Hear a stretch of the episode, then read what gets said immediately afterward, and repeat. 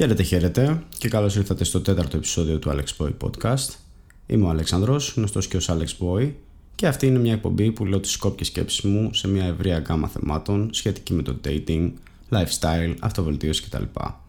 Θεωρώ ότι στην εποχή που ζούμε η ανάγκη είναι τεράστια για να μιλάμε για αυτά τα θέματα.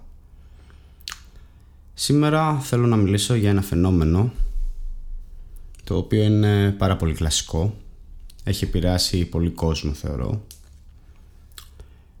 είναι ένα φαινόμενο το οποίο αρκετοί από εμάς ε, δεν δίνουμε και πολύ βάση ή τουλάχιστον στο παρελθόν δεν δώσαμε βάση και γύρισε και μας τσίμπησε στον κόλο.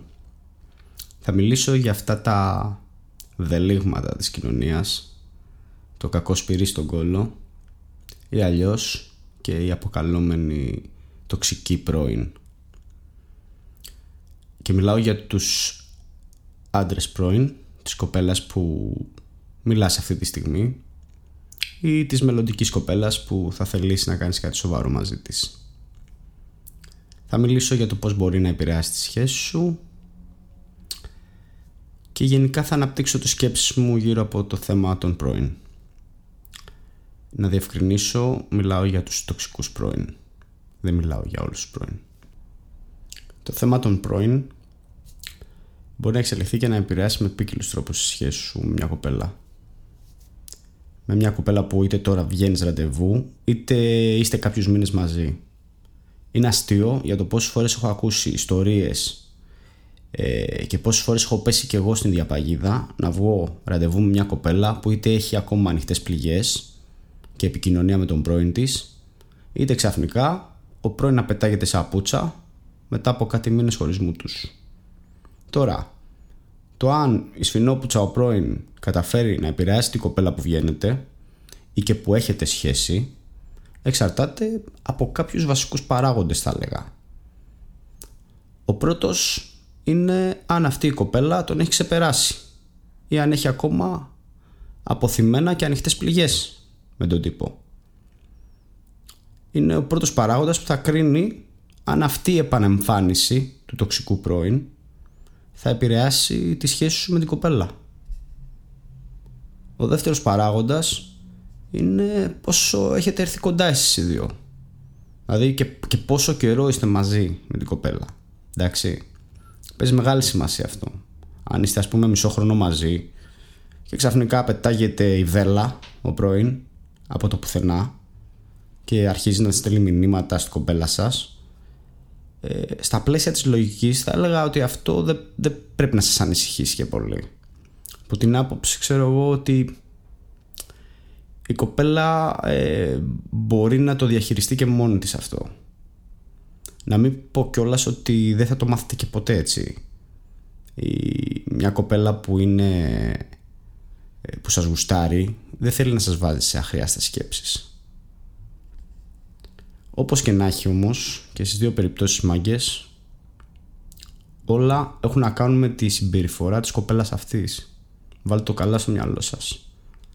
Από αυτή θα κρυθεί το πώς θα φιλτράρει τη φασούλα και το πώς θα ανταποκριθεί σε αυτό. Αν η κοπέλα τώρα έχει ανοιχτές πληγές και δεν τον έχει ξεπεράσει, τότε φίλε μου λυπάμαι. Οι πιθανότητες να κερδίσει αυτόν τον αγώνα δεν είναι και πολύ με το μέρος, με το μέρος σου.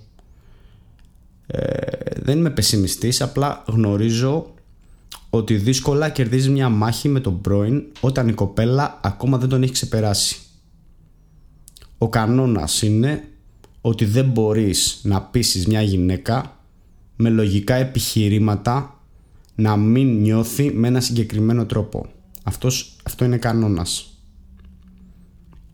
Βέβαια, μπορείς να τι κάνεις να νιώσεις με συγκεκριμένο τρόπο αλλά αυτό είναι ένα skill που δεν το κατέχουν όλοι.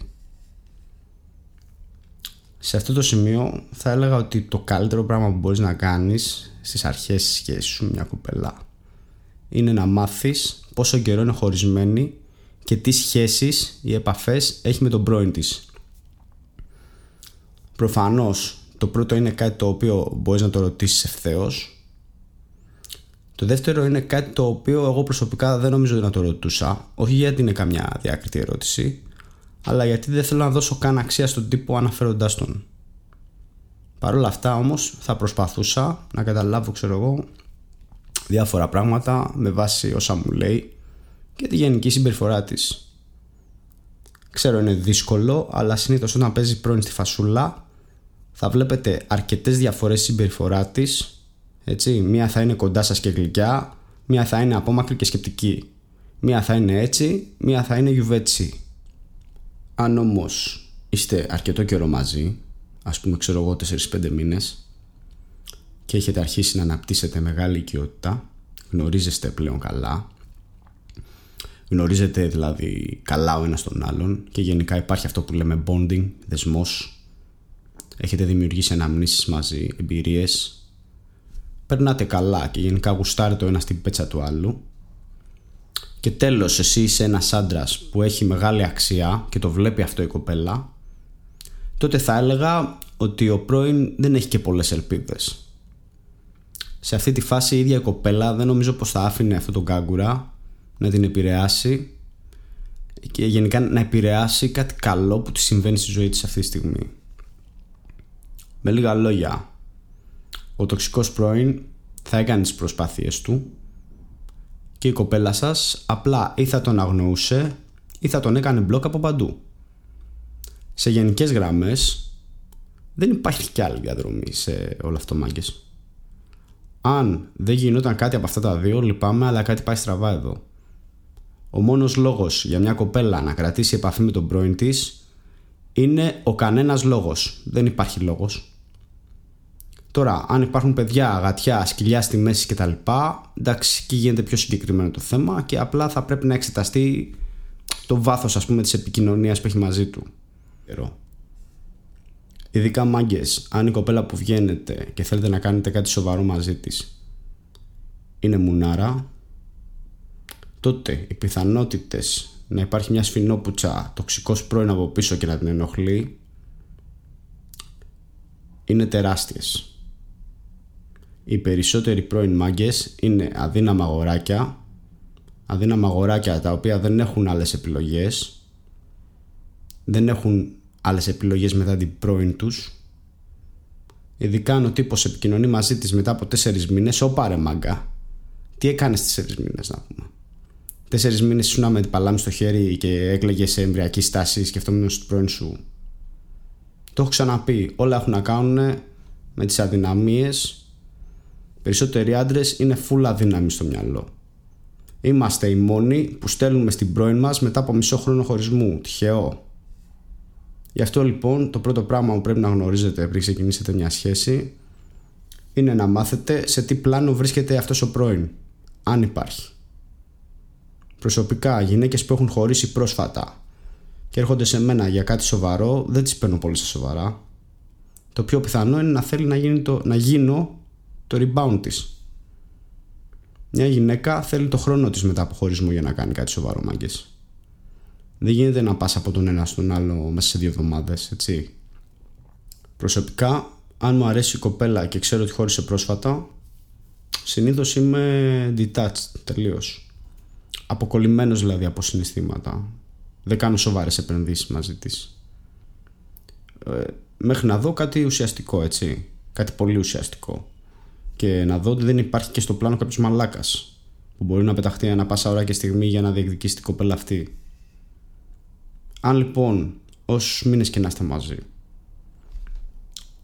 δείτε να πετάγεται ο πρώην από το πουθενά και βλέπετε τη συμπεριφορά της κοπέλας να αλλάζει, κάτι τρέχει.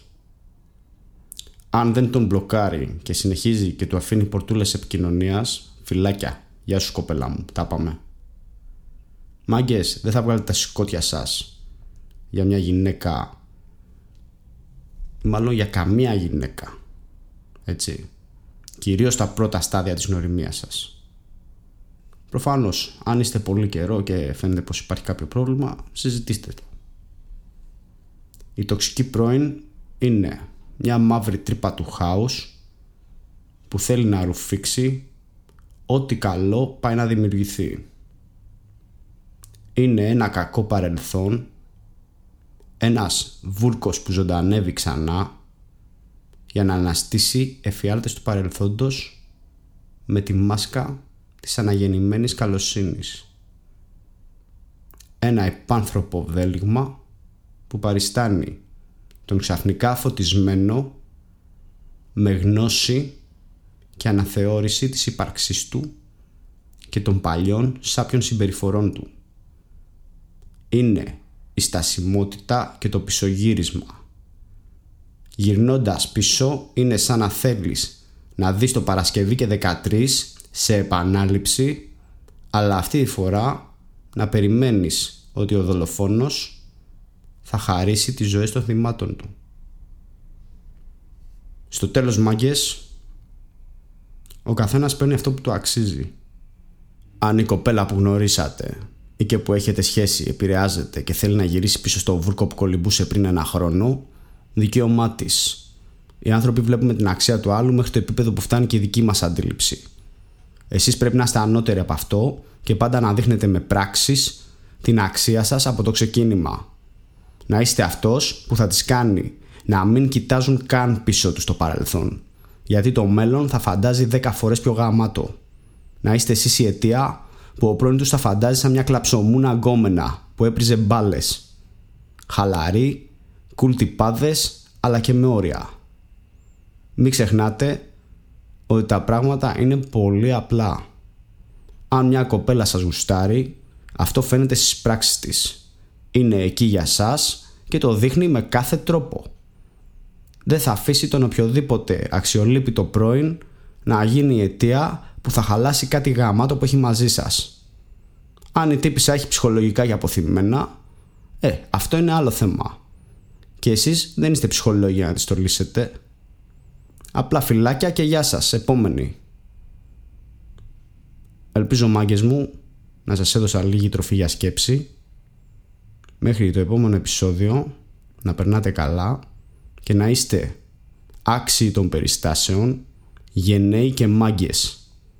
Να είστε το φως στο σκοτάδι στη σαπίλα της κοινωνίας μας. Στο επανειδήν.